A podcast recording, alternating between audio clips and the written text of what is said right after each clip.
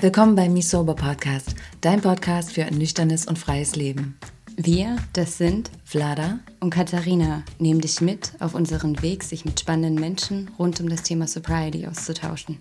und unsere eigenen Erfahrungen zu teilen und fragen dich, Hast du auch Bock auf Leben? Ooh, I feel the sunshine, der heutigen Podcast-Episode sprechen wir darüber, wie ihr die ersten Schritte in euer nüchternes Leben geht. Es geht unter anderem darum, warum es wichtig ist, euren Ist-Zustand zu akzeptieren, eine Entscheidung zu treffen und loszugehen, bevor du ready bist. Falls du Unterstützung auf deinem Weg in die Nüchternheit brauchst und du dich für unser Mentoring-Programm interessierst, dann scheue dich nicht, uns einfach anzuschreiben oder dich auf unserer Website mesober.com zu informieren. Viel Spaß mit der Folge.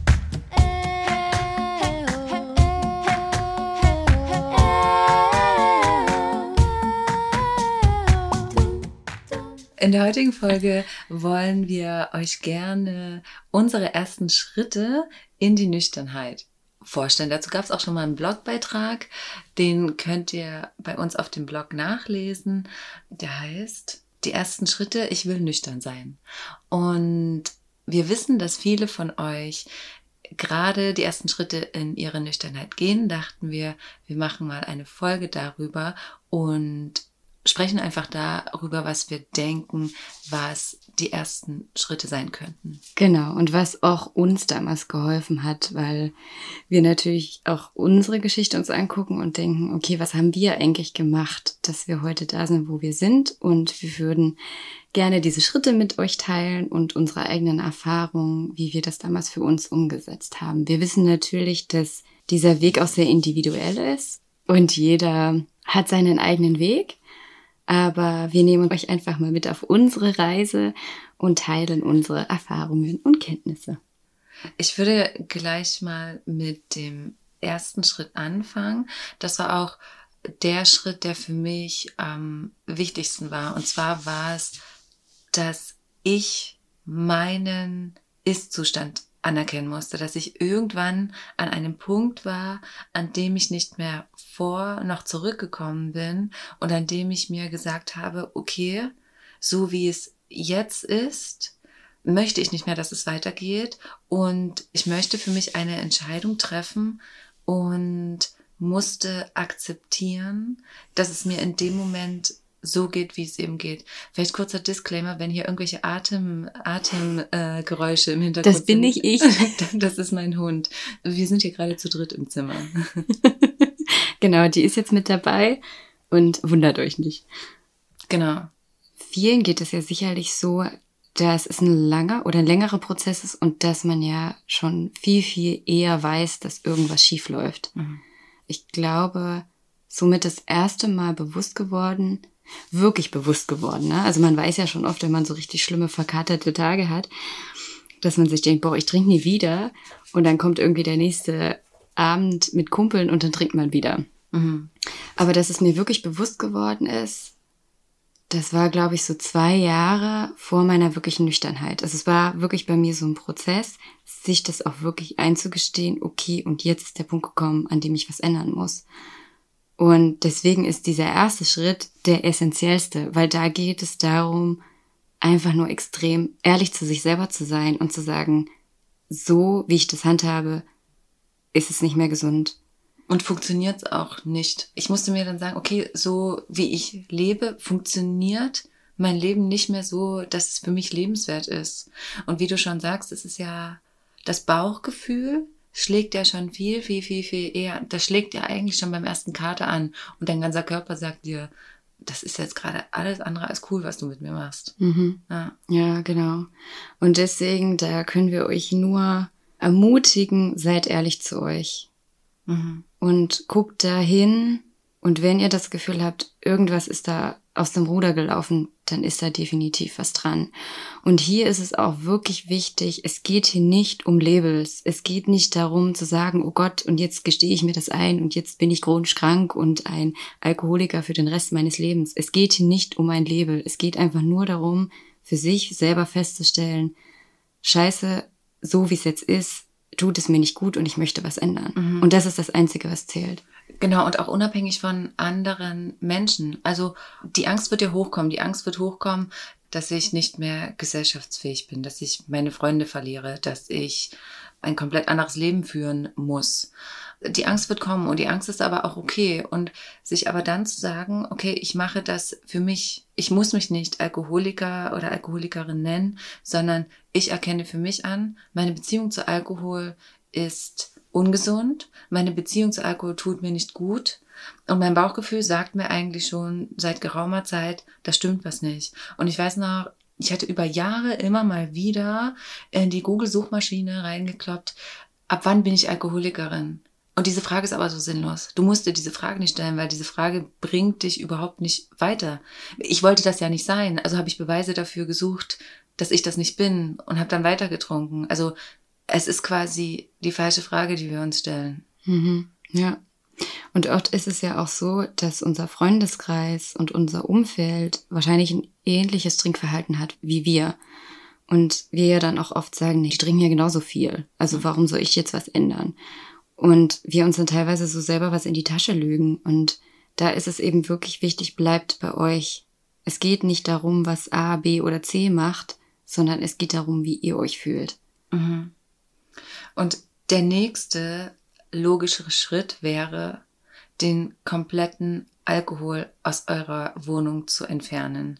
Weil ich weiß das heute zum Beispiel und ich weiß es auch für meine Zukunft, ich werde es nicht handhaben wollen, dass sich Alkohol in meiner Wohnung befindet, weil meine Wohnung sollte mein sicherer Ort und mein sicherer Rahmen sein.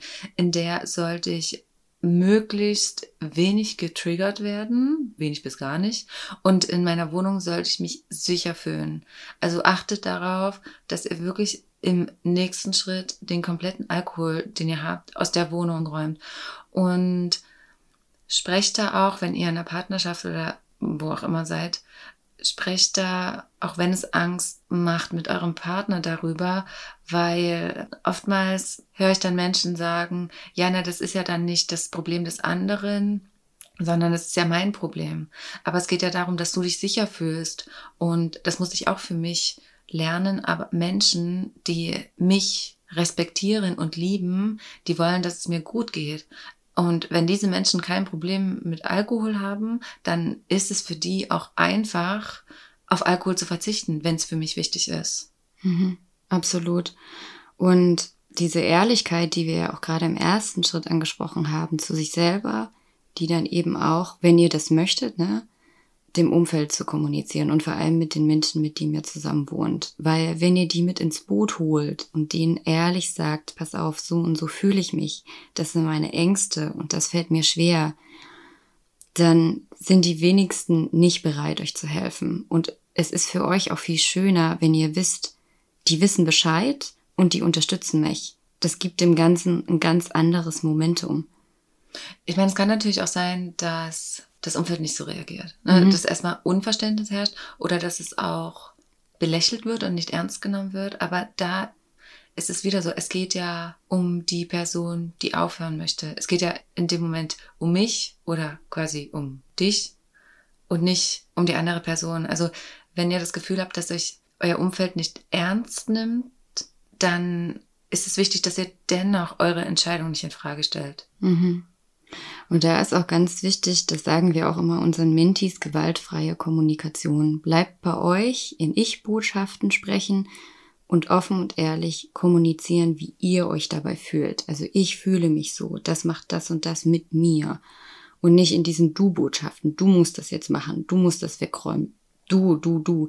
Das führt ganz oft dazu, dass der Gegenüber sich angegriffen fühlt. Mhm. Und deswegen bleibt bei euch, kommuniziert in Ich-Botschaften und sagt ganz klar, was das mit euch macht, auch auf der Gefühlsebene. Und was ihr euch wünscht. Das fehlt manchmal immer. das stimmt. Nächsten Schritt. Das stimmt. Oh Gott, in Bedürfnissen äußern bin ich auch so schlecht. ich helfe dir gerne. Dabei. Danke, deswegen hilft mir, fehlt, fehlt es bei mir auch immer. Und was natürlich bei uns auch so ist, wir haben ja oft in unserer Wohnung getrunken. Also das mhm. ist ja da triggert uns ja ganz viel, dass wir zum Beispiel abends immer die Weinflasche auf unserer Couch aufgemacht haben oder auf dem Balkon saßen und da unser Bier getrunken haben oder so. Und dass ihr vielleicht auch guckt, dass ihr vielleicht was umräumen könnt. Also wir sagen jetzt nicht, oh Gott, äh, ne, sucht euch eine neue Wohnung und zieht aus. Das geht ja nicht, aber dass ihr vielleicht schaut, dass ihr diese Triggerpunkte ändern könnt. Wenn eure Couch zum Beispiel, dann schiebt die Couch woanders hin, legt eine Decke drauf, ein anderes Kissen, irgendwas, dass ihr das Gefühl habt, ihr verändert was und diese Verbindung, diese Verknüpfung, die Couch und der Alkohol, dass ihr versucht, die abzumildern und ein bisschen zu lösen. Mhm. Guter Punkt. Dann, ich musste anfangen, bevor ich mich bereit dazu gefühlt habe und obwohl ich Angst hatte vor der Nüchternheit. Und ich glaube, kein Mensch, der über einen längeren Zeitraum Alkohol zu sich nimmt und psychisch abhängig wird oder eine ungesunde Beziehung zu Alkohol entwickelt, fängt an und fühlt sich bereit, nüchtern zu werden. Es geht los, bevor du dich bereit fühlst. Und wir bekommen das auch oft mit in E-Mails, die wir bekommen, wenn es darum geht, erstmal überhaupt ein Kennenlerngespräch zu führen in Bezug auf unser Mentoring-Programm. Da werden manchmal Eiertänze aufgeführt im Sinne von, ja, und ich weiß nicht, und ich weiß nicht, ob ich da bereit dazu bin, und ich weiß nicht. Das Ding ist, ich würde heute noch trinken, hätte ich darauf gewartet, dass ich bereit dazu bin, nüchtern zu werden. Mhm. Und diese Entscheidung ist rational. Diese Entscheidung habe ich rational getroffen, trotz meiner Angst, dass ich nicht wusste, was auf mich zukommt. Ja. Und wir können das auch immer sehr schön vergleichen mit Sport oder sowas. Es ist ja auch ganz oft so, wir fühlen uns nicht bereit, jetzt draußen fünf Kilometer laufen zu gehen. Die wenigsten haben da wirklich richtig, richtig Bock drauf. Die meisten haben Bock drauf, wenn sie es schon ein Jahr machen. Mhm. Aber gerade diese ersten Schritte, zu sagen, ich ziehe mir jetzt meine Laufschuhe an, meine Laufsachen und gehe das erste Mal draußen laufen. Die wenigsten haben da wirklich Bock drauf. Und es ist erste Mal, wie Flader gerade sagt, eine rationale Entscheidung. Aber danach, wenn ihr die Runde laufen wart, fühlt ihr euch so geil und denkt so, ja, warum habe ich das nicht viel eher gemacht? Mhm. Und so ist es auch beim Trinken. Geht die ersten Schritte. Mhm. Oder beim Nüchtern werden eher. Ja, es ist natürlich eine schwierigere Entscheidung. Also da hängt ja viel Emotion und Vergangenheit und Verknüpfung mit dran. Also es ist jetzt, glaube ich, nicht so, so easy wie zu sagen, okay, und ab morgen fange ich an, joggen zu gehen. Aber nichtsdestotrotz ist es ja ein ähnlicher Prozess. Mhm. Und hier nur noch mal kurz der Einwurf. Ich glaube nicht, dass Abhängigkeit Willensfrage ist, weil ich habe letztens so eine unschöne E-Mail dazu bekommen.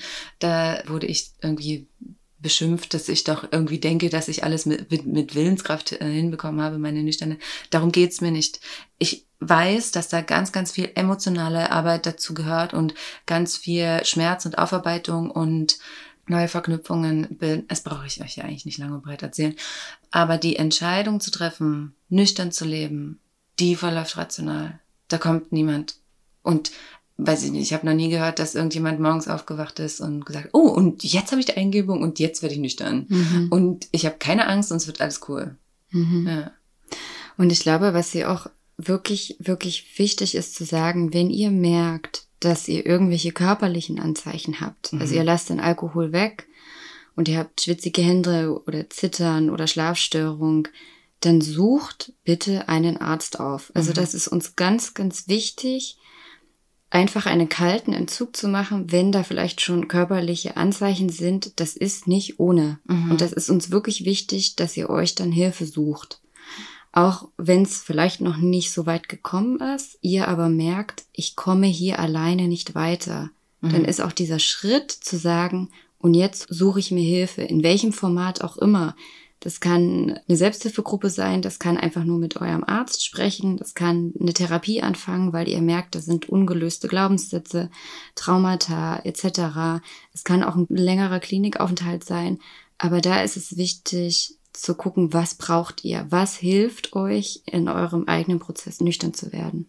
Mhm, das hat auch etwas mit Angst überwinden, also durch die Angst durchgehen zu tun, denn es ist ja erstmal eine Überwindung, in eine Selbsthilfegruppe zu gehen. Es ist eine Überwindung, zum Arzt zu gehen. Es ist eine Überwindung, uns anzuschreiben und zu fragen oder zu sagen, ey Mädels, ich habe jetzt irgendwie das Problem und ich krieg's alleine nicht gelöst. Aber ich habe auch für mich gelernt, ich meine, diese Hilfsangebote sind ja da, weil da Menschen sitzen, die dir helfen wollen. Ein Arzt ist ja im besten Falle nicht ein Arzt geworden, damit er irgendwie es komisch findet, wenn jemand reinkommt und sagt, ich habe ein Alkoholproblem, sondern er kennt sich ja da aus, er weiß ja, was da zu tun ist.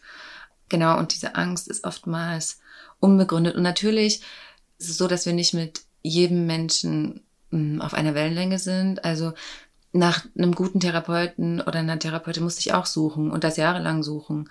Und einem Arzt, den ich vertraue, das hat auch eine Weile gebraucht, aber es ist wichtig und auch so, so anstrengend, wie es sein kann, gerade wenn es wirklich emotional auch schlimm ist, euch da wirklich Hilfe suchen und Hilfe in Anspruch nehmen, weil es alleine zu lösen, ich weiß, bei manchen Menschen funktioniert's, aber ich habe die Erfahrung gemacht, dass es meist so ist, dass quasi externe Hilfe nötig ist, um das Problem zu lösen. Und es ist ja nicht schlimm. Es ist ja letztendlich eine Stärke, weil es ist doch stark zu sagen, okay, ich erkenne mein Problem an, ich merke, okay, das ist jetzt hier nicht ganz richtig, ich wünsche mir etwas anderes für mich, ich wünsche mir ein nüchternes Leben und ich suche mir jetzt Menschen, die mir dabei helfen, dass ich das für mich realisieren kann. Das ist eine riesengroße Stärke und nicht etwas, wovor wir uns schämen müssen. Mhm. Null. Ja, auf alle Fälle. Und was wir ja auch ganz oft hören, und das Thema hatten wir auch gestern, glaube ich, schon wieder, dass es ganz oft so ist, dass wir schon sehr, sehr lange wissen, dass irgendwas nicht richtig ist. Das ist ja auch das, was wir vorhin gesagt haben mit diesem Bauchgefühl, im ersten Schritt zu sich ehrlich sein. Und dass wir dann ganz oft so lange warten aufgrund von Angst und Scham. Und da wirklich den Appell an euch, wartet nicht zu lange, weil viele, wir haben ja dieses Gefühl, irgendwas stimmt nicht. Mhm. Und lasst nicht eure Angst und eure Scham euch davor zurückhalten, euch Hilfe zu suchen und Mhm. euch zu zeigen und rauszugehen. Wie gesagt, wir wissen, es ist nicht einfach, aber das ist ja eine Abwärtsspirale, leider. Mhm. Und wenn ihr euch heute nicht Hilfe sucht, dann wann dann? Die Frage ist ja dann, wie schlimm muss es werden, bis ich mir Hilfe suche? Mhm. Und ganz oft warten wir zu lange. Und das ist eigentlich so traurig, weil du hättest viel eher ja schon was machen können, weil das Gefühl, dass irgendwas hier außer Kontrolle gerät, das war ja schon so lange da. Ja, das ist auch so, das, weil du es jetzt gerade sagst, das Absurde daran, ich habe mich immer bei jedem Mal, an dem ich versucht habe, oder bei einer Therapie, Therapeutin angerufen habe, habe ich mir immer die Frage gestellt, ist es denn schon schlimm genug? Aber das ist ja wiederum eine falsche Frage. Also wenn, wenn ich das Gefühl habe, ich komme hier nicht weiter und ich benötige Hilfe, ist es doch egal, wie andere das Problem bewerten. Ich habe doch einen Leidensdruck und deswegen darf ich doch Hilfe in Anspruch nehmen, ohne dass ich jetzt warten muss, bis ich komplett in die Scheiße greife. Mhm. Mhm. Und wir wissen von, auch von unserer Community oder von Mentees, dass die manchmal zu ihrem Hausarzt gegangen sind oder auch zu einer Suchtberatung und dort abgelehnt wurden. Mhm. Dass da einfach wenig Verständnis für ihren Alkoholkonsum da war. Mhm.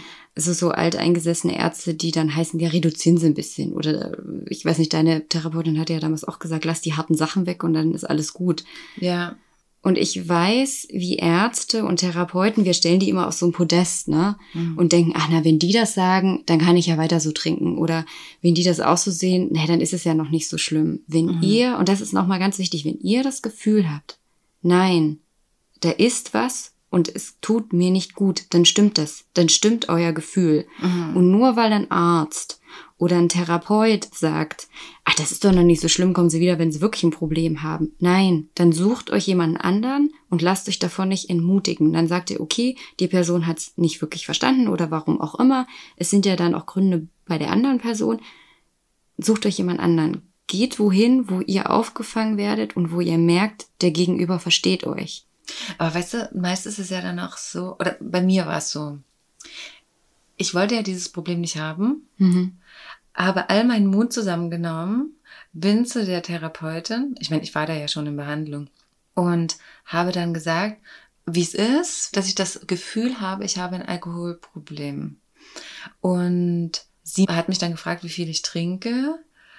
Und sie meinte dann zu mir, na ja, lassen Sie die harten Sachen weg, dann sehe ich bei Ihnen kein Problem. Und dann hatte ich ja meine Bestätigung, dass, Mhm. dass ich keine Alkoholikerin bin. Und bin da raus und dachte mir so, ey cool, jetzt kann ich ja so weitermachen wie bisher. Und ich glaube, es ist dann so schwierig, in dem Moment, wenn du ja eigentlich das gesagt bekommst, was du hören willst, zu sagen, ah nee, da ist doch aber doch was dran. Weil ich wollte ja weiter trinken. Ich Mhm. wollte ja das nicht aufgeben. Ich musste, wie lange muss ich denn noch warten? Zehn Jahre. Mhm. Zehn Jahre. Und das ist ja das Krasse.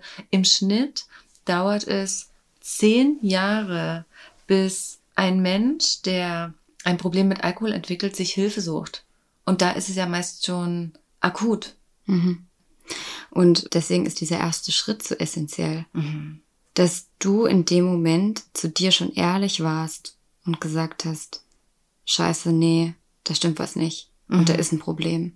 Und deswegen ist dieser erste Schritt wirklich der allererste Schritt. Weil wenn du noch nicht an dem Punkt angekommen bist, sondern nur so, naja, vielleicht und ah, ich weiß es noch nicht und eigentlich, eigentlich ist es ja noch nicht so schlimm.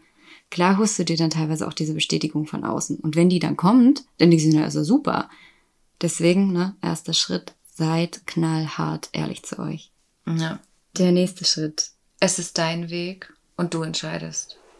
Und es geht auch nicht darum, es gibt nicht den einen Weg, der dich dahin führt, dass du nüchtern wirst. Das beobachte ich auch oft, dass gesagt wird, du musst auf alle Fälle in die Entgiftung und dann musst du in die Langzeittherapie und nur so wird es funktionieren.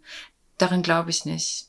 Das war mein Weg. Für mich hätte es nicht in dem Moment, weil es mir wirklich, wirklich schlecht ging und ich auch körperlich abhängig war, hätte es keinen anderen Weg für mich gegeben oder ich habe keinen anderen Weg gesehen.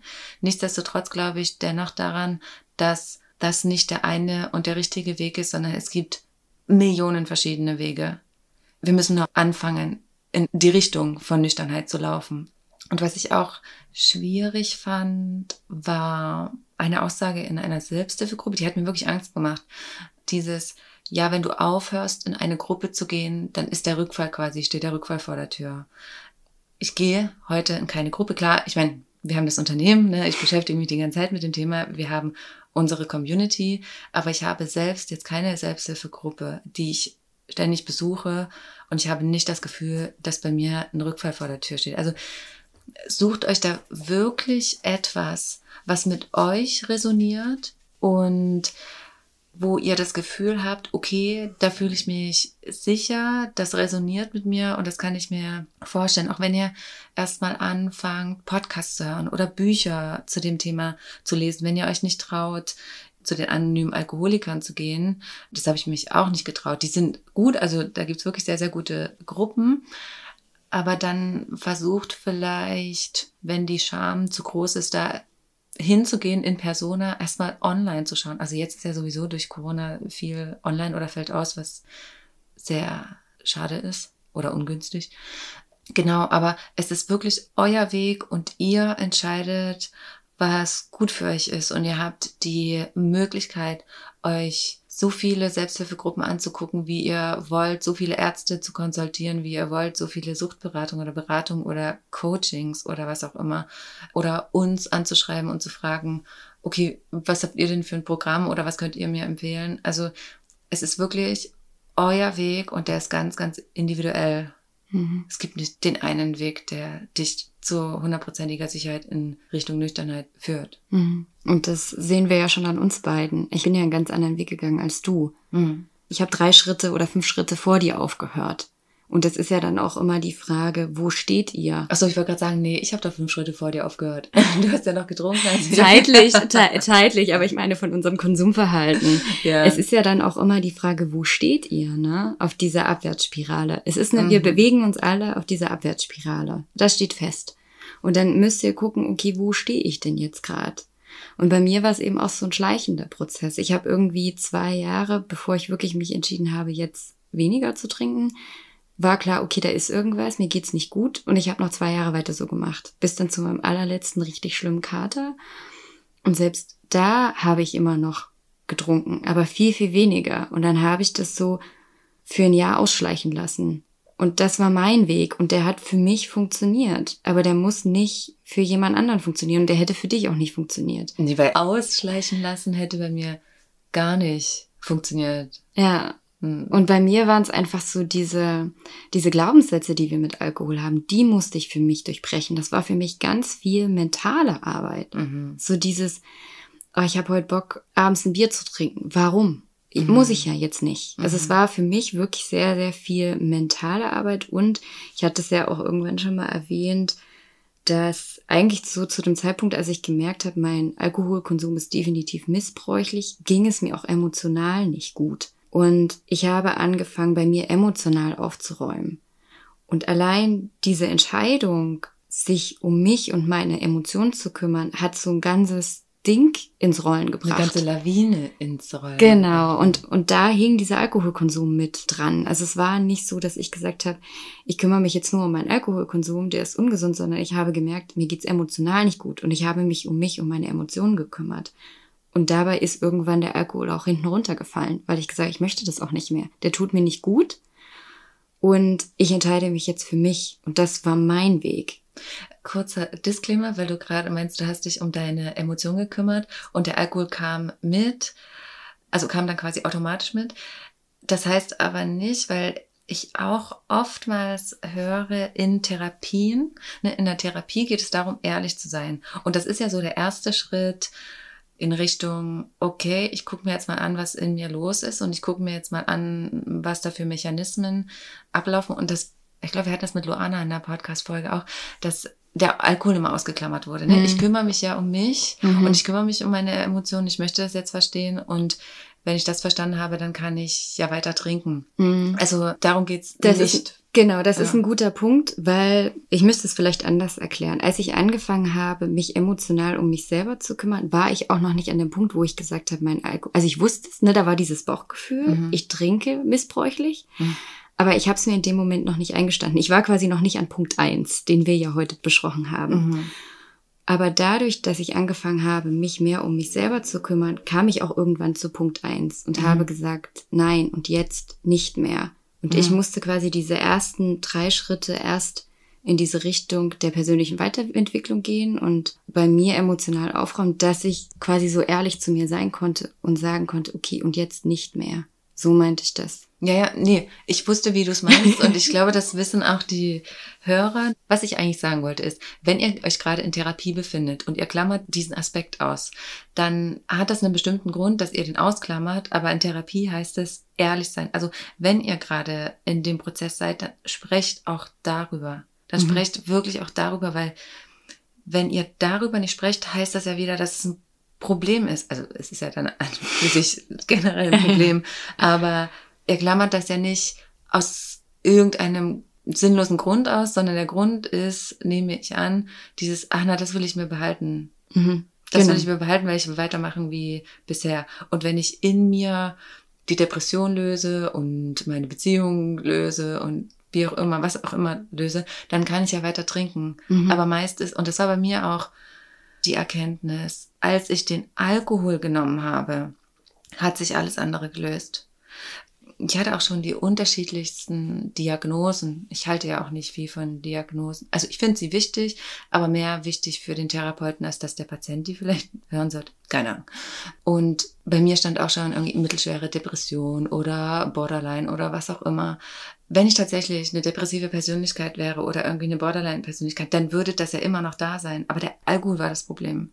Und seitdem ich nüchtern bin, hatte ich nicht eine einzige depressive, ich bin kein depressiver Mensch. Mhm. Und ich bin auch kein Borderline-Mensch. Und jetzt möchte ich natürlich nicht sagen, dass diese Diagnosen, ich verstricke mich hier in, in irgendwelche Dinge. Was ich sagen möchte, ist, dass ihr möglichst keine Entschuldigung dafür nutzt, euch nicht euer Trinkverhalten anzugucken und zu ändern. Ja. Und wie ihr zu diesem Punkt kommt, und ich glaube, das war auch so, was ich sagen wollte, das kann sehr unterschiedlich sein. Ne? Mhm. Das kann eben sein, wie bei dir, Flada, dass du gemerkt hast, scheiße, ich bin hier wirklich an einem toten Punkt. Oder Mhm. wie bei mir, dass ich erstmal angefangen habe, festzustellen, mir geht es emotional nicht gut. Und durch diese Schritte konnte ich dann auch für mich ehrlich sein und sagen, so wie ich trinke, ist es nicht gesund. Mhm. Dann hatten wir schon kurz angesprochen, mit Selbsthilfegruppen wäre jetzt der nächste Punkt, sucht euch eine Community, egal in welcher Form auch immer, dass ihr entweder schaut in Selbsthilfegruppen oder bei uns in der Community nachschaut, da sind jetzt über 400 Mann und Frauen, die sich gegenseitig unterstützen, dabei auf dem Weg nüchtern zu leben. Also manchmal ist ja auch der Fall, dass, keine Ahnung, ihr lebt in einem kleinen Ort und das Umfeld soll jetzt erstmal noch gar nicht irgendwie so viel darüber Bescheid wissen und es gibt aber auch nicht so viele Selbsthilfegruppen. Dann schafft euch eine virtuelle Community. Entweder sucht ihr euch online eine Community oder beschäftigt euch quasi virtuell mit Blogs oder auch in Form von Büchern mit dem Thema, dass ihr nicht das Gefühl habt, dass ihr alleine damit seid. Weil es gibt Tausende, wenn nicht Millionen von Menschen, die genau dasselbe Problem haben. Also ihr seid nicht alleine mit dem Problem. Ja, definitiv. Und dieses Gefühl der Gemeinschaft, das ist so essentiell für uns als Menschen. Wir sind Gemeinschaftstiere und wir möchten das Gefühl haben, dazuzugehören und nicht anders zu sein. Und deswegen ist es ganz wichtig, dass ihr euch dieses Umfeld erschafft, wo ihr das Gefühl habt, ich gehöre dazu und ich bin nicht anders. Mhm. Und da heißt es dann manchmal wirklich auf die Suche gehen nach diesen Leuten. Und es kann natürlich aber schon sein, dass ihr im Freundeskreis vielleicht ein oder zwei Freunde habt, denen ihr sehr nahe steht und denen ihr euch auch anvertrauen könnt. Oder vielleicht, wo ihr auch das Gefühl habt, die haben vielleicht einen ähnlichen Konsum oder so. Es, es ist ja ganz oft so, dass unsere Freunde ähnlich trinken wie wir. Mhm. Also wir haben ja ganz lange genau den gleichen Konsum an den Tag gelegt. Du hast immer versucht, so viel zu trinken. Naja, ich habe ja, ich habe ja schon mitgehalten, aber wir ja. haben es unterschiedlich vertragen. Das ist ja erstmal egal. Aber ja. wir haben beide ja definitiv genau viel getrunken. Ja. Und bei uns gab es ja teilweise auch Momente im Studium oder so, wo wir auch gesagt haben, na, wir sollten es jetzt vielleicht mal ein bisschen reduzieren. Aber da ist es wichtig, wenn ihr diesen ein oder zwei Freunde habt, wo ihr denkt, der versteht mich, die verstehen mich. Und sei es jetzt auch euer Partner, ne? dann, was wir auch am Anfang gesagt haben, vertraut euch dem an, öffnet euch. Und das ist so viel wert, jemanden zu haben, der einen den Rücken stärkt und der einen unterstützt und auf dem Weg begleitet. Und der weiß, wie es dir geht. Ne? Es ist ja wichtig, jemanden zu haben, der weiß, wie es einem selber geht und was wir brauchen und uns wünschen. Weil nur so kann der andere ja darauf reagieren. Ja, definitiv. Der nächste Schritt, das ist auch ganz wichtig, ist, du brauchst einen Plan. Ja, einen Plan dafür, wie du deine Nüchternheit umsetzen möchtest. Vor allem in Situationen, in denen es schwierig wird. Und am Anfang, ich kenne das von mir, ich habe ja letztendlich alles. Mein ganzes Leben war mit Alkohol verknüpft. Also ich muss ja alles entknüpfen. Und am Anfang kann sich das sehr überwältigend anfühlen. Im Sinne von, oh Gott, wenn ich nüchtern lebe und nie wieder Alkohol trinke, dann habe ich ja kein Leben mehr. Das stimmt aber nicht. Das Leben ist immer das, was du daraus machst. Und Nüchternheit ist das, was du aus deiner eigenen Nüchternheit machst. Das ist ja das Coole daran. Und es ist aber wichtig, dass du gerade am Anfang, denn Alkohol haut ja alles durcheinander. Der haut ja unsere Psyche durcheinander, der haut unsere Neurotransmitter auseinander, der haut unseren Körper durcheinander und wenn ihr aufhört zu trinken, werdet ihr das Verlangen nach Alkohol haben. Und da ist es wichtig, dass ihr euch vorab, wenn ihr die Entscheidung trefft, okay, und jetzt möchte ich nicht dann leben, dass ihr euch wirklich am besten aufschreibt, wie ihr bestimmte Dinge handhaben werdet. Mhm. Und da ist es auch ganz wichtig, die Funktion zu kennen von Alkohol und eure Trigger. Also, dass ihr mal guckt, in welchen Situationen trinke ich denn? Wie geht's mir in diesen Situationen? Es ist ja ganz oft, wir kommen von Arbeit nach Hause und machen die Flasche Wein auf oder das Bier und sich dann zu fragen, okay, ich weiß, wenn ich abends von Arbeit komme, das ist der Zeitpunkt, an dem ich trinke. Was ist an dem Tag passiert, dass ich dieses starke Verlangen habe? was ist mein grundlegendes Bedürfnis und wie kann ich dieses Bedürfnis anders decken? Und das ist ja ganz oft, dass es Stress gab auf Arbeit oder ne, dass wir überfordert sind. Wir haben Dinge nicht hinbekommen. Es gab Konfliktsituationen, wo wir nicht wissen, wie wir damit umgehen sollen. Es ist ja ganz oft, sind es ja Emotionen, die uns überfordern. Und dann suchen wir diese kurze Entspannung, diese kurze Betäubung in Alkohol. Und da aber sich wirklich ganz klar zu machen, warum trinke ich? was ist die Funktion und wie kann ich für mich ein neues Ritual aufbauen. Und das kann ja bei jedem sehr anders sein. Und dann auch, also ganz konkret aufzuschlüssen, welche Situationen können schwierig werden? Sei es jetzt Firmenweihnachtsfeiern, Geburtstage, Freitagabende. Und dann wirklich zu gucken, was kann ich in dem Moment ganz konkret machen, dass ich nichts trinke? Wie kann ich in dem Moment sehr, sehr, sehr, sehr gut für mich sorgen? Was wir vorhin schon gesagt haben, welche Personen oder wie kann ich mein Umfeld mit ins Boot holen? Was ich zum Beispiel mache, ist, dass ich immer darauf achte, dass wenn ich irgendwo bin, sei es in der Bar oder auf einer Hochzeit, Geburtstag, dass immer eine Person mit dabei ist, die auch nichts trinkt. Jetzt wäre es für mich okay, auch die einzige zu sein, die nichts trinkt. Aber am Anfang brauchte ich das einfach, um zu wissen, okay, da ist noch einer, der macht genau dasselbe wie ich und wir würden dann zusammen gehen, wenn es irgendwie komisch wird. Genau. Dann auch zu wissen, was sind eure größten Trigger und das findet ihr ja erst heraus, wenn ihr aufhört zu trinken. Also es kann, glaube ich, am Anfang auch sehr, sehr, sehr anstrengend werden. Weil ich wusste ja gar nicht, was mich triggert, weil ich ja immer getrunken habe vorher. Ich habe meine Trigger erst herausgefunden, als ich aufgehört habe. Und das war auch ein, naja, ein Prozess, um das wirklich für mich klar zu bekommen, dass wenn ich zum Beispiel, das fand ich ganz interessant, als ich in Berlin war, das letzte Mal, immer wenn ich über die Warschauer Brücke laufe, triggert mich das, weil ich da mal hingegangen bin, um in den Club zu fahren. Und das hätte ich so nicht auf dem Schirm gehabt. Und wäre ich nicht in Berlin gewesen, hätte es mich auch nicht getriggert. Mhm. Aber das sind halt so Dinge, das kommt dann manchmal auch nach und nach. Oder Situationen wie, es passiert was Cooles und ich bin super, super happy und habe das Bedürfnis, das noch zu verstärken. Hatte ich vorher auch nicht auf dem Schirm. Aber das sind halt so Dinge, im Zuge unserer Nüchternheit lernen wir uns ja nochmal neu kennen. Mhm. Auf alle Fälle. Und bei mir war es ja auch so, und ich sage das ja oft, auch oft, ich bin ja so ein Gesellschaftstrinker gewesen. Und ich wusste, das ist für mich ein ganz großer Trigger, Freitagabend mit meinen Kollegen und Kumpels in die Bar zu gehen. Und ich habe am Anfang dann teilweise das auch nicht mehr gemacht. Also ich muss dazu immer sagen, ne, bei mir war das ein bisschen einfach in Anführungsstrichen, weil ich auch umgezogen bin und dann war das alles weg. Mhm.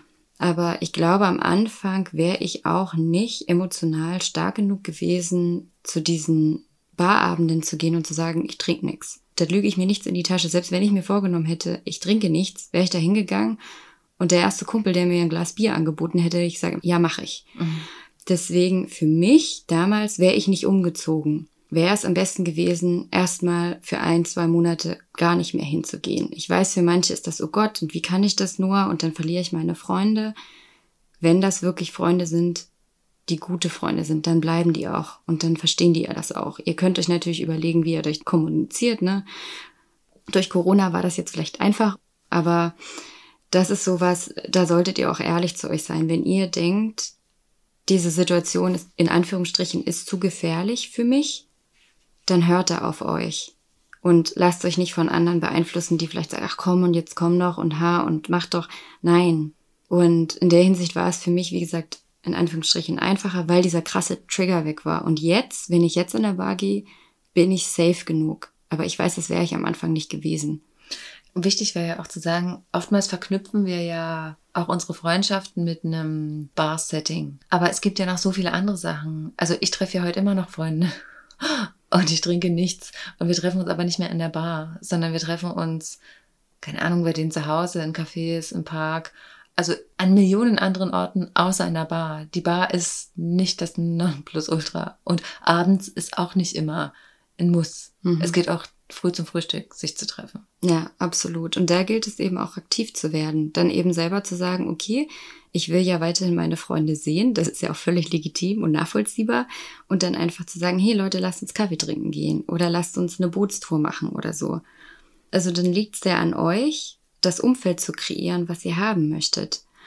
Und nochmal bezüglich des Plans, wenn ihr jetzt aber sagt, zum Beispiel, ihr möchtet in eine Bar gehen, dann ist es eben auch gut, diesen Plan zu haben. Ne? Also, wie gesagt, ich weiß für mich, selbst hätte ich damals diesen Plan gehabt, der hätte mir, glaube ich, in der Situation nicht geholfen, weil ich einfach zu krass drinne war.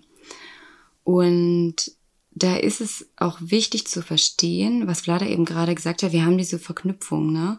Und für mich war ja damals diese Verknüpfung extrem stark. Ich gehe in eine Bar und dann trinke ich Alkohol. Und das gehört zusammen. Das war nicht getrennt. Mhm. Und das sagen wir auch unseren Mentees. Es gibt einen Punkt, wo das auch wichtig ist, dass ihr euch diesen Situationen aussetzt und dann nichts trinkt, um zu verstehen, ach krass, ich kann diese Dinge ja getrennt voneinander tun. Mhm. Ich kann ja in eine Bar gehen und muss nichts trinken und kann trotzdem eine geile Zeit haben. Oder ne, du bist ja auch früher super gerne tanzen gegangen und hast dir ja dann auch oft gedacht, ach, kann ich ja nicht mehr machen. Weil, weil ich ja nichts mehr konsumiere. Hm. Genau, weil diese, diese krasse Verknüpfung da war. Und das haben wir ja ganz oft mit so Kleinigkeiten. Ich sitze abends auf der Terrasse und da steht immer mein Getränk.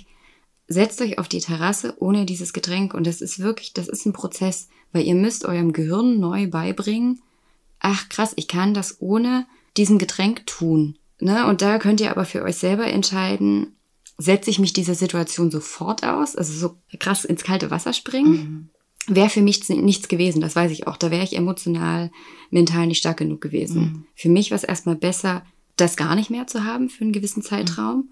Und dann irgendwann zu sagen, okay, und jetzt fühle ich mich relativ sicher in meiner Nüchternheit und jetzt setze ich mich diesen Situationen wieder bewusst aus.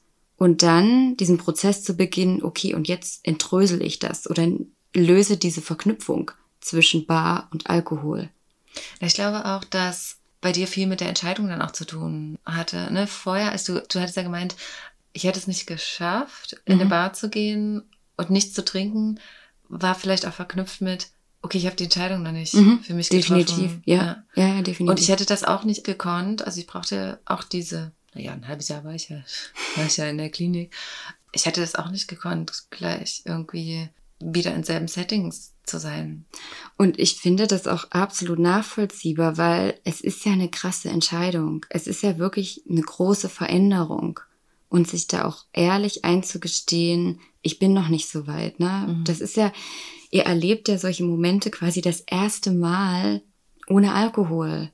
Und natürlich ist es dann so scheiße, was mache ich denn jetzt und wie verhalte ich mich und wie soll ich mit meinen Freunden reden? Also gerade so in diesem sozialen Setting, da kommt ja nicht nur die Komponente dazu, ich trinke nichts mehr in meinem Setting, was mich, das triggert mich ja alles, sondern ja auch, wie gehe ich mit meinen Freunden um? Das war ja für mich auch noch so ein Punkt, ne? Wie, wie kommuniziere ich das? Will ich das jetzt so offen sagen oder ich meine, meine Freunde haben am Ende alle cool reagiert. Also ich war ja auch immer diejenige, die am meisten getrunken hat. Ne? Das muss man auch mal dazu sagen. Ich war ja immer die, noch angefeuert hat. Und los, wir bleiben noch mal und wir trinken noch mal mehr. Also für die war das ja gar kein Problem. Mhm. Für die war es dann eher komisch, dass sie gar nicht mehr getrunken haben. So, hä, wie jetzt? Du trinkst nichts mehr? Mhm. Aber ja, eben da zu gucken, was ist eurer Weg? Und deswegen war uns das auch so wichtig zu sagen, es gibt nicht den einen richtigen Weg. Mhm. Ich würde gerne noch kurz auf Cravings und Toolbox eingehen. Wie wir vorhin schon gesagt haben, es wird ja passieren, dass euch Situationen triggern und dass Cravings auftreten. Zu Deutsch Suchtdruck. Ich mag nur das Wort nicht, das klingt so komisch. Dass ihr euch auch eine eigene Toolbox erstellt. Toolbox ist wie so ein Nüchternheitswerkzeugkasten, dass ihr wisst, was ihr tut, wenn der Druck zu hoch ist. Wir haben eine Toolbox vorbereitet für unsere Mentis, die kriegen die auch, wenn sie unser Mentoring-Programm anfangen. Ach stimmt, wir hatten auch einen Stimmt, Instagram-Feed gibt es einen Sober Saturday zu der Toolbox und auf unserem Blog, dieser Blogbeitrag, die ersten Schritte, den wir heute besprechen, da sind auch die Tools aufgelistet. Da habe ich ganz vergessen. Genau, dass ihr einfach wisst, okay, wenn der Druck zu groß wird, es ist ja meist schwer, emotionale Arbeit zu leisten, sondern dass ihr da guckt, okay, wie kann ich den Druck minimieren im Sinne von kalt duschen, auf etwas Scharfes beißen, aus der Situation reißen, irgendjemand anrufen. Genau, schaut euch da einfach die Tools an, die wir entweder am Sober Saturday oder in dem Blogbeitrag aufgelistet haben. Und was auch wichtig ist, ist, glaube ich, so ein Abend- oder Morgenritual. Also gerade wenn ihr jetzt jemand seid, der viel alleine zu Hause trinkt, was wir auch vorhin gesagt haben, ne, erstmal den Alkohol komplett aus der Wohnung, vielleicht auch ein bisschen umbauen, also wenn man jetzt die Couch irgendwo anders hinrückt oder so, und dann auch nochmal zu gucken, wie kann ich meinen Abend denn jetzt anders gestalten? Und es ist ja auch ganz oft so, dass wir auch gar nicht mehr wirklich wissen, was uns eigentlich Freude bereitet. Ne? Hm. Wir kommen dann abends gestresst nach Hause und freuen uns erstmal auf das Glas Wein. Und dann setzen wir uns hin Und wenn das aber wegfällt, ist dann oft so dieser Moment, ja, was mache ich denn jetzt eigentlich? Mhm. Was mache ich denn jetzt plötzlich mit dieser ganzen Zeit, die ich habe? Ich weiß überhaupt gar nicht mehr, was mir eigentlich gut tut. Und ganz oft kommen ja dann auch diese ganzen Emotionen, die ich mit dem Alkohol betäubt habe. Ne? Es kommt ja dann irgendwie alles raus. Und da dabei zu bleiben, das quasi auch mal auszusitzen. Ne? Wir haben ja dann auch oft diese Tendenz, ach, ich gucke auf meinem Telefon oder ich konsumiere irgendwelche Informationen oder so. Und in dem Moment dann aber auch einfach mal zu sein und zu gucken, okay, was kommt denn da eigentlich? Weil es ist nicht einfach nur getan, den Alkohol aus der Wohnung zu räumen, die Couch umzustellen und jetzt ne, setze ich mich auf die Couch und jetzt ist alles gut. Jetzt beginnt ja die eigentliche Arbeit zu gucken, warum habe ich getrunken, was sind meine eigentlichen Bedürfnisse, was sind meine Wünsche, wo möchte ich eigentlich hin im Leben. Und es ist ja auch ganz oft so, der Alkohol hatte eine starke Funktion. Und diese Funktion begann aber schon vor vielen, vielen Jahren. Und dann mal zu gucken, was ist denn da damals passiert? Warum habe ich mich denn entschieden, Alkohol als mein Mittel zu nehmen, um irgendwas zu betäuben? Und da dran zu bleiben. Und wir wissen, das ist kein einfacher Prozess. Deswegen nochmal, sucht euch Hilfe von außen, wenn ihr die benötigt. Und dann aber auch zu gucken, was hat mir denn früher Spaß gemacht? Was waren denn so Dinge, die mich erfüllt haben? Gerade vielleicht auch als Kind. Vielleicht bin ich als Kind gern in der Natur gewesen oder hab gemalt oder hab Gedichte geschrieben oder weiß ich nicht. Also guckt einfach mal, was hat euch früher Freude bereitet und versucht das wieder zu beleben oder sucht euch vielleicht auch einen Verein oder nee, es gibt ja so viele Möglichkeiten, dass ihr euren Abend anders strukturiert und vor allem strukturiert, dass ihr da auch Energie rausnehmen könnt. Ja. Und geht nicht davon aus, dass wenn ihr jetzt was Neues anfangt, dass das gleich richtig cool sein wird, sondern es dauert eine Weile, bis sich unser Körper regeneriert, weil Alkohol macht, dass wir mit der Zeit, die wir Alkohol zu uns nehmen und mit der Menge, dass wir depressiv werden, dass unsere Stimmung einfach in den Keller rutscht. Und wir haben auch letztendlich unseren Hormonhaushalt durcheinander gebracht oder Neurotransmitter. Haushalt. ja. Und der Körper braucht eine Weile, um sich zu regenerieren. Und ich kenne das von mir, als ich dann plötzlich in der Klinik war und plötzlich nicht mehr tanzen gehen konnte und die ganzen Nächte durchfallen konnte und nur noch Tischtennis spielen konnte, dachte ich mir auch so, okay, das soll jetzt Spaß machen, what the fuck. Aber ich habe es getan. Gut, ich hatte auch keine andere Möglichkeit. Aber das Ding ist, irgendwann hat es Spaß gemacht, weil irgendwann habe ich mich an die gesunde Verhalten oder äh, gewöhnt. Mhm. Und ich kann ja auch nur von mir ausgehen. Ich habe aufgehört zu trinken, nehme mir etwas Neues vor, wie zum Beispiel spazieren gehen. Das ist ja natürlich erstmal öde, weil es nicht so knallt. Aber es dann zu tun und zu merken, okay, es tut mir gut, das kommt dann in Minidosen. In Mhm. Minidosen der Glückseligkeit. Genau. Wir hatten zu dem Thema Rausch auch einen sehr, sehr guten Sober Saturday, weil es dreht sich ja hier um diesen Rausch, weil Mhm. wir ja oft trinken für diese ersten 15 Minuten dieser Euphorie. Und das ist ja genau dieser Rausch und das knallt, ne? Das ist, da passiert was und das fällt ja dann weg und es knallt erstmal nicht mehr so. Und das fehlt uns auch. Und da ist es auch ganz wichtig, das nochmal zu betonen. Es ist auch in Ordnung, so eine gewisse Trauerphase durchzugehen und zu sagen, ach Mensch, ich lass dich jetzt gehen und es tut irgendwie weh, aber es ist ja wie so ein Prozess des Abschieds. Und da ist es auch total in Ordnung, Gefühle der Trauer zu haben, die dann zuzulassen, weil das ermöglicht euch, das gehen zu lassen. Weil wenn ihr an diesen Emotionen festhaltet, dann habt ihr da immer noch irgendeine Verknüpfung zu diesem Nervengift und die wollt ihr ja nicht. Also geht durch die Trauer, lasst es zu, um es dann gehen lassen zu können. Und unser Körper ist auch nicht gemacht, diese krassen Rauschzustände, die wir mit Substanzen empfinden, die wir zu uns führen, sondern wir haben eigene Mittel, also auch gerade diese Natural Highs. Wenn euch das interessiert, googelt einfach mal Natural Highs. mein Hund kratzt. Ich versuche mich zu konzentrieren. Es ist auch wichtig, es wird nicht dieser selbe Rausch sein. Und da ist auch diese Folge mit Luana ganz super, die vorletzte Podcast-Folge. Hört da mal rein. Wir wollen da jetzt nicht zu tief in das Thema reingehen, aber es gibt Möglichkeiten, Glücksgefühle euch selber zu verschaffen. Aber ganz, ganz wichtig, es ist nicht dasselbe. Sucht nicht den Rausch, den ihr mit Alkohol gehabt habt, sondern guckt nach etwas Neuem. Mhm. Dann haben wir im Blogbeitrag auch Fragen, die ihr stellen könnt. Die würden wir jetzt nicht alle im Einzelnen durchgehen. Da könnt ihr einfach auf den Beitrag klicken und schauen. Es sind Fragen wie, warum habe ich eigentlich getrunken? Wann hat es alles angefangen? Was wünsche ich mir eigentlich? Also so grundlegende Fragen, die ihr euch stellen könnt. Und was ganz, ganz, ganz, ganz wichtig ist, ist die Entscheidung, die ihr fällt und niemals an der Entscheidung zweifelt. Weil wenn ihr an eurer Entscheidung zweifelt, dann wird es zu einem, ich nenne es mal ganz lapidar, Eiertanz. Es wird einfach anstrengend. Wenn ihr an eurer Entscheidung zweifelt, dann geht ihr immer wieder auf eine innere Diskussion mit euch ein und führt eine Diskussion mit euch selber, ob ihr nur trinken sollt oder nicht. Und das kostet mehr Energie, als einmal die Entscheidung zu treffen und bei dieser Entscheidung zu bleiben. So viel Angst, wie wir vor dieser Entscheidung auch haben. Aber ich habe quasi die Entscheidung einmal für mich getroffen und es war ein Prozess und ich hatte Angst und ich musste sehr, sehr viel innere Arbeit leisten, aber ich habe diese Entscheidung nicht mehr in Frage gestellt. Mhm. Und noch zwei Punkte wir lassen uns ja, wenn wir nicht an der Entscheidung festhalten, immer so noch ein Hintertürchen offen.